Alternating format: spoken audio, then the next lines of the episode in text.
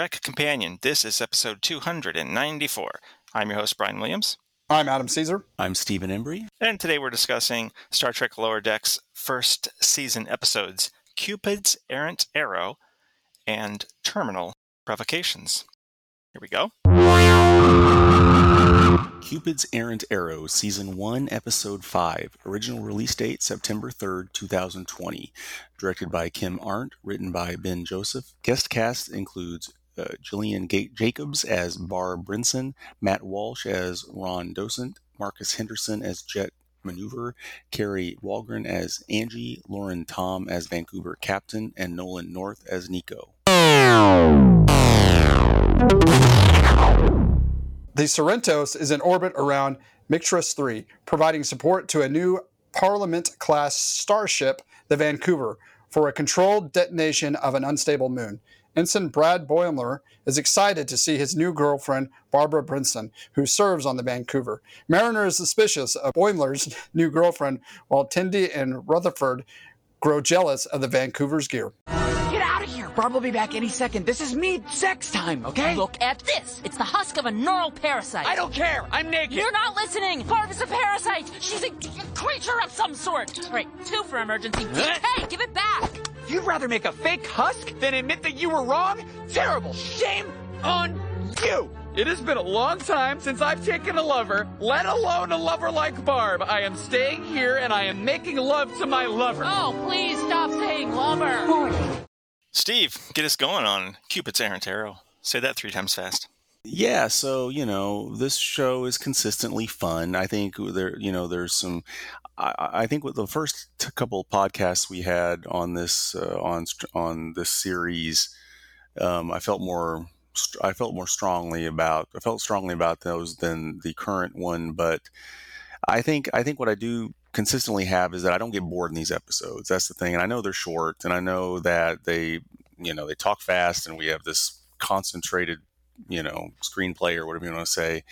Um, but you know the jokes come fast and furious. If you like Star Trek, you're going to catch all sorts of things, and they do some fun stuff. You know, and I think I think what's what they do consistently well is that they keep it about the characters. You know, it's it's character relationships. Whenever like like any Star Trek series, whenever they go too long, when they when they drift away from speaking about characters and the relationships relationships between each other and whatnot, that's when it starts to go south and it's not so interesting anymore. And I think I think that's what we see in this as well. So, um, you know, it's a little bit different, uh, something some something new. It's kind of like this idea of this girlfriend that we've heard mentioned before, and uh, you know, uh, I don't know if there's a jealousy or a possessiveness of a friend or whatever like that going on, but we have that as kind of the A story. But we also have um, the other primary characters on the on the ship and their fascination with engineering tools and whatnot, and that that's fun too. So, you know, it may not be the best episode ever, but it's it's still it's still fun, and they're they're doing what they do best. Adam, your first thoughts? Um, yeah, I'm pretty much in agreement with Steve. I I, I like that they keep the story simple and they keep them focused on the characters. I very much agree with Steve on that one. And I think this was about the right time to do this story for Boimler. You know, we kind of seen, you know, we're several episodes in, you know, he's kind of neurotic, he's nerdy, and, you know, he's a rule follower. Um, most people might find him annoying, but um, Mariner and, and him are, are kind of best friends. So he's been set up enough that we can have this episode where it's like, really, he has a girlfriend? And it, it makes sense to me. So it's a simple story, it's a simple premise that um, you got this weird, nerdy guy who has a all of a sudden has a hot, really cool girlfriend. And um, I agree with you, Steve, about the the jealousy stuff up until the point they did that flashback where um, her friend got eaten. And I will say these these two episodes were were were pretty, these two episodes will tell you that this is an adult show. It's not really for children. It gets a little bit bloody. the pant pulling her, you know, um, Boimler's girlfriend's pants down in the in the shuttle bay. She's got the nice red um, undies on. So um, this is the first episode where I go, yeah, this is an this is an adult cartoon. They're they're doing adult themes. There's you know it's and it, like Steve said, it's fun, it's entertaining, it moves along at a quick pace. You know, like the the storyline, the B storyline with Tendi and Rutherford, it's simple. It's like you know they're working on this old clunker and it's breaking down, and they get to be on this new ship, and yeah, it's it's something that an audience can very simply understand and relate to. So they keep it simple. They keep the jokes good. I, I got to tell you, man, I stopped trying to keep notes, keeping up with all the you know past Star Trek references. They do so many and they do it so fast. I'm like, I, I just can't keep up with them. So I'm not saying that's a bad thing. It's very amusing and it's it's almost like a challenge. Like, oh, did I? Where is that from? Before they move on to the next thing. So. Um, I, I like this series the first run when I watched it through, and I think I'm enjoying it even more the second time. Yeah, I agree, and uh, it's really amazing how, for the reasons like you were just kind of talking about, Adam, that, that it's straightforward and simple in a way that somebody can follow it, and even without though, you know, if you don't know anything about Star Trek, like because it's so much about the characters, like Steve, you were saying. I think anybody could enjoy it, and the, the the the Star Trek references and all the Star Trek stuff is you know that's gravy for people like us but i think that anybody could watch this show. Oh yeah. And enjoy it. You don't have to have seen that stuff. You don't have to you know plenty of the jokes have nothing to do with that situation. The references are almost like throwaway lines. They don't really like um they don't add to the story. They're just like little easter i find them to be like easter eggs for really hardcore fans. I mean and they like steve was saying they do them so fast it doesn't you know if you've never seen star you're not going to know you're not going to really understand. You know, it's not going to affect your viewing pleasure if you, you know, if you hear Kirk you know, really quick. It's not. Yeah, it's just they're throwing those out there just left and right. I love the running gag of calling of his name being Bradward, and her Mariner especially calling him Brad Bradward Bradward. I mean, that's a good example of a joke that is. I mean, that's not a Star Trek thing. That's funny to anybody. You know, and we got a naked man in this episode, even though they they censored it.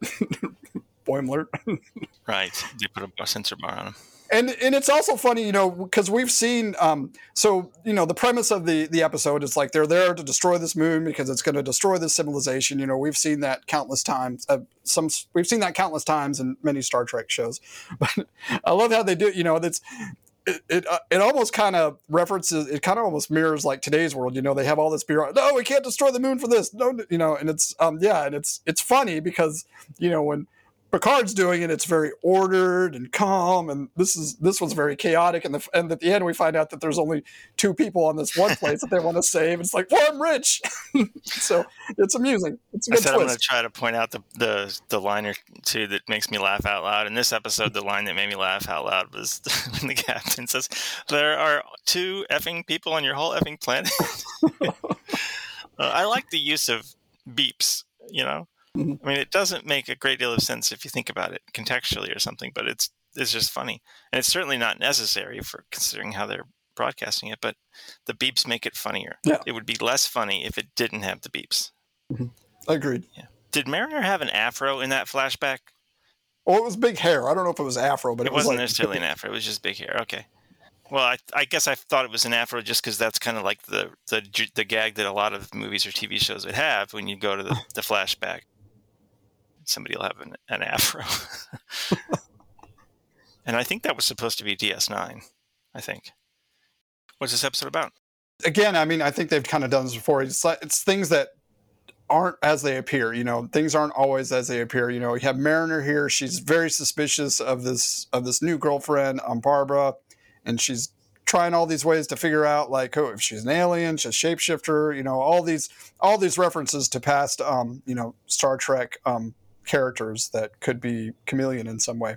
Um, I even like the salt. The salt. Um, oh, what's the from the very first from the first one salt we saw vampire, Kirk. Yeah, yeah, yeah. That's even there. So that's another reference. So man, uh, yeah. So things aren't always what they appear, and that's even in the it's that's in the the B and the C story if you think about it, because um, Tendi and Rutherford, you know, they're doing all this work, and then this this engineer that's on the um, Vancouver is just freaking out because he's got to do time travel and all the things that we see on the Enterprise, and it's freaking him out. So things aren't always what they appear. Um, you know, as an audience, I think the first time I watched this, you know, I, am I'm, I'm thinking that um, Barbara is some sort of creature too, just just because Mariner's so, you know, um, she thinks it's got to be that. And then the little the play at the end, it's actually Boimler who's got the thing on the back of his head that's putting out endorphins. So that's kind of what I took from it. Pheromones. Yes. Yep, I want one of those, by the way. Steve?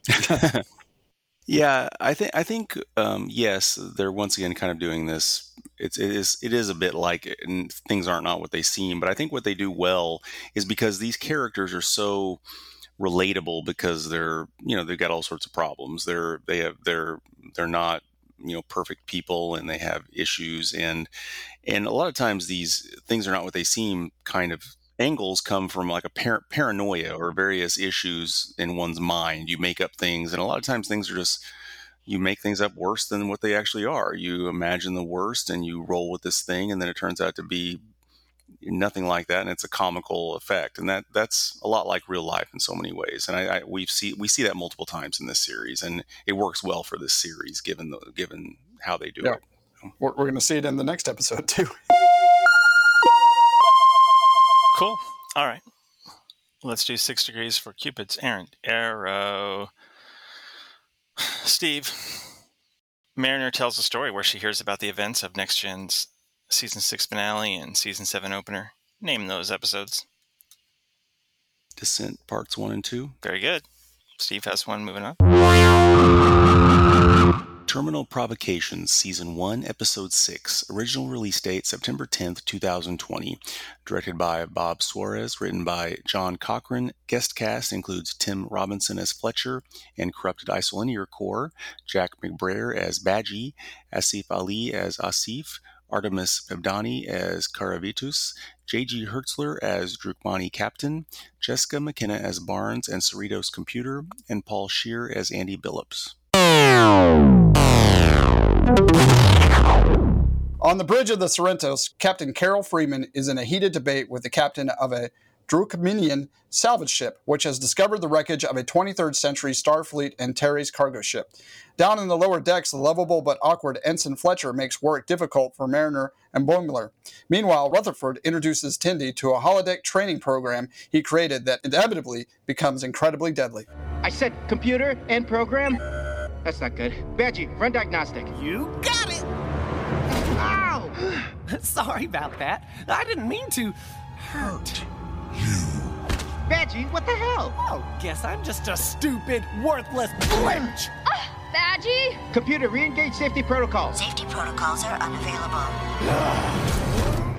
Adam, kick us off on terminal provocations. terminal provocation. So it's what we were mentioned in the last episode. There's there's a kind of a lot of the same play going on here um, that was in the last episode. So not you know they kind of it's not exactly what you think it's going to be. It happens. So early on in the episode, you know they're they're really buddy buddy with this um, Ensign Fletcher. He seems like a great cool guy. You know, um, Boimler went to the academy with him.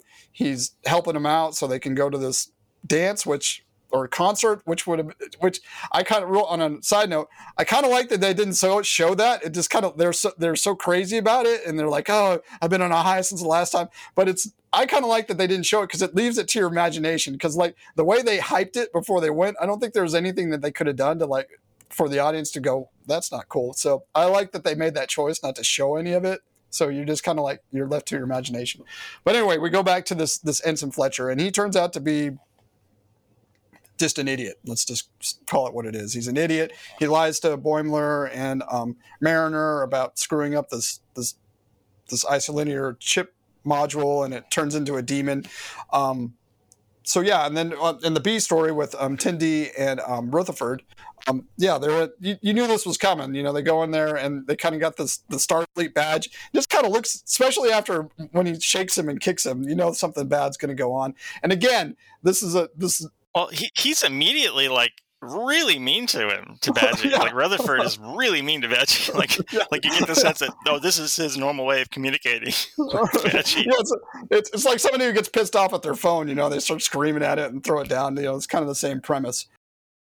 But again, you know, this this last episode and this episode, what I was saying, you know, okay, this is a this is an adult show, you know, Badgey's ripping people, breaking arms, snapping heads, and blood squirting out all over the place. So it, again, I mean, I, I've so far so good. I mean, you know, every episode, like I'm entertained. They kind of have a simple premise, and it keeps you moving along, and it's and it's again, it's just about the characters, and so that that's yeah, it's nice. I love that they got what's his name, Jack. Yeah, what's his name from Thirty Rock to do Badgey. He's he is hilarious. Like I very mm. consciously thought there were a couple lines he delivers while they're walking up the steps, and he's just saying a line, and it just makes me laugh because of the way he delivers the line. Yeah. He is really funny. It was perfectly cast. Uh, Steve, your your thoughts here? Yeah, I think another thing they do well in this series is they keep a consistent tone. You know, so we we've seen really violent episodes, really risque episodes, really you know goofy episodes, but you don't have a lot of a, a, big mix of that, right? So this one has kind of a couple things going on. I feel like one is for some reason the stuff that feels kind of is kind of the prime. Well, is, is it the primary story? It's not, I guess, because but it's the uh, a Boimler Mariner story is the that feels kind of like um, almost like one of these kind of frat party type movies in a way because you have the really dippy guy that's just doing crazy stuff and it's just it's obnoxious and they're trying to cover for him and it's one goofy thing after another and then the badgey stuff feels a little bit like horror stuff you know it's almost uncomfortable how goofy it is right? I mean obviously they go over the top and he's just obnoxious and silly and then he's flip, you know, killing people and stuff. It's, it's, ludicrous, right? But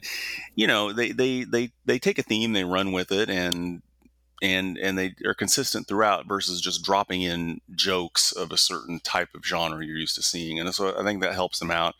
Of course it's fun that uh, jg hertzler's in this for longtime trek fans um, you know you immediately recognize the voice it's it's a fun little thing there you have a lot of next gen holodeck references thrown in there at some point so again little tidbits for the longtime fans so you know, again, it's it's it's it's fun. They they what they're doing, they do they do well. So the fight scene between Badgey and Rutherford at the end, it's it's brutal and great, and you know, he just snaps his neck.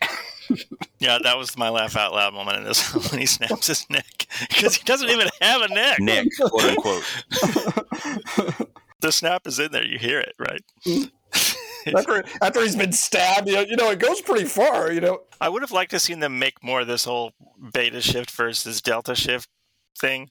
I think there was there's probably more comedy to mine there. They could have had like you know whole opposites of all their main characters or something. You know, it's funny structurally. This episode's almost kind of identical to the first. You know, to Cupid. You know, you have this this story going on with the captain, and she's dealing with um, you know. Mm. The first, you know, diplomatic, and this one the same thing. She's primed to attack this, but you know, you have Rutherford and Tendi doing their thing, and um, Mariner and um, Boimler doing theirs. So yeah, they right. feel very like rhythmically they feel very similar. They're almost like bottle episodes. They're this show's equivalent to bottle episodes. I mean, yeah, there's a holodeck sequence, and we see another ship. You know, they go to the Vancouver in the previous one, and this one we see inside that Hertzler's ship, but they're basically bottle episodes. But they don't feel they don't feel constrained. I think I think they they focus so well. They do they they do this kind of format, and they have almost it's a, it's formulaic, but most of the time you don't recognize the formula. I mean, I feel like that if there's any criticism, it's that you get the same kind of setup many times because you only have so much time and these characters you just you pair up the same characters almost every time you do this kind of thing and you roll with it and and, and it works for what it is it, but it but it, it is kind of the same thing over and over again, just new jokes, new little story, but at least you're focusing on the relationships and they stay within themselves in that regard. They don't try to become, try to make something much larger and have a lot of complex interconnections or a complex plot in the amount of time we have to work with. Well, and on top of that, the characters are written well, they're interesting. A mariner is somebody who used to be, you know, by the book. That's kind of what we've gotten. And then, you know, somewhere down the line, she became a lower decks person, but her mom's a captain. Boimler's the kind of the arrogant, snotty little kid, you know. Um, but yeah, there, there's interest in all these characters um, that that drives it too, and I think that's that's that's really why this show is good because you find the characters are relatable, they do relatable things, and um, and they're funny. I'm sure somebody can make the argument that it's easier to produce 22 minutes of animation than it is 50 minutes of live action especially 2D animation. But I mean, I just think I think this is a good show, and it's a certainly a very consistent show compared to some maybe you know the newer Star Treks. But you know, maybe the more direct comparison is Prodigy. I think this show is is much more consistent and enjoyable for me than than than Prodigy, even if I'm not the target audience for the for Prodigy, maybe. But I'm not saying Prodigy is bad or anything. I'm just saying I think this is a legit good show. I don't think it's a good show for a Star Trek show or something. Agreed. I don't know. I was trying to think of something interesting to say about Fletcher, but he's he he's really just there to to give our main characters something to bounce off of. Uh, is this the first mention we've heard of the Titan when Fletcher gets transferred to the Titan? I believe so. Or have we already heard that Mariner wanted to go to the Titan? You mean Boimler? Sorry, right, Boimler. Yeah. I don't. I don't recall for sure. It, it might be. What is this episode about? Well, again, they um this this episode kind of has misdirection, but it's it's not as quite as apparent as in the first episode. Um, Cupid. I kind of think it's about that you can't always cover for somebody. You know, you can't you can't cut you can't cover for somebody. You can't cover up for somebody when they are actually hurting you at the same time. There's a point where you know you have to get rid of them and get them transferred to another ship, making them in the hero. In um, the B story, um, it's it's kind of a, to me it's about friendship. You know, Rutherford is really trying to help Tendi out. Um, you know, she's she didn't get through you know her spacewalk stuff, and he's really trying to help her out. And you know, obviously they get in there with the with the play, you know, the the holodeck going back, going evil, and and that kind of drives the story.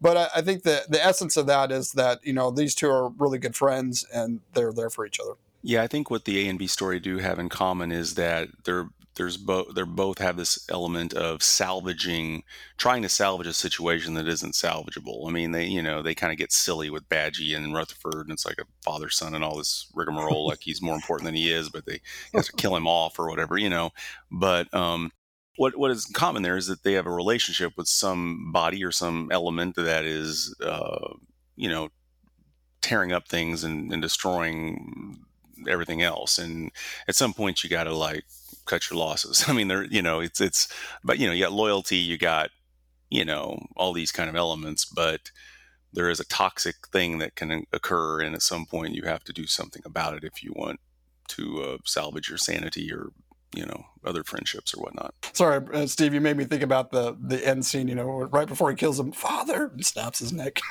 Yeah, every time he every time he calls him father, it's hilarious. And then Rutherford eventually calls him son. I, remind me, I, I, Badgey doesn't come back in season two, right? I don't remember that. I'm hoping we see Badgey in season three. But I don't recall. I just don't recall right now. I think you feel like he comes back somewhere because it feels too familiar, but I, am yeah. not sure. You know, I guess that's the downside to the way the way I consumed this show previously was in one sitting. I remember because I waited until whatever was it Discovery season three or something that was premiering right after it. And So I like waited, or maybe it was two, I forget. But I waited until like a week before that, and then resubscribed to Paramount Plus, and then watched this show in one sitting, which is only you know it's only a few few hours, but um, it makes it so that I don't remember stuff very well. I guess kind of like a movie. Yeah. All right, let's do Six Degrees for Terminal Provocation. J.G. Hertzler plays the Drookmani captain. He's best known for what character on DS9? I should have asked about one of his many other Star Trek characters, but no, I'm not going to change it now. Uh, Adam. Yes. What character is J.G. Hertzler best known for on DS9? Uh, Morn. Uh, no, it's not Morn. Martok. Yes, sir, Martok. All right, the day this episode goes up is the day that Strange New Worlds premieres. Nice. We were talking offline. We're all excited about that one. Yeah, and the uh, uh, review embargo is up. People have been putting up reviews that have seen, you know, got to see it early and stuff. I haven't read those reviews. I don't want to be spoiled in any way, but I hmm. can't help but see the headlines, and the headlines are positive. So excited. Yay. Definitely excited they did put out a date for uh, Lower Deck season two Blu-ray. Oh yeah, and it is just before the season three will premiere, which is what I I was surprised they weren't doing that. And then right after I expressed that surprise, they did make that announcement. That will be in the middle of our talking about it, so we'll we'll be doing at least half a season from streaming and maybe half the other half in the Blu-rays. When season three come out? I'm sorry. They haven't given us an exact date, but it sounds like it'll probably be August-ish. And, and the fact that the season two Blu-ray is like end of July or mid-July helps confirm that. You can send us an email, trekcompanion at gmail.com. Our Twitter handle is at trekcompanion. Thank you so much for spending 30 minutes with us. And uh, we're going to be back in two weeks to discuss the next two episodes of Lower Decks first season. Until then, take it easy. Bye, guys. See ya.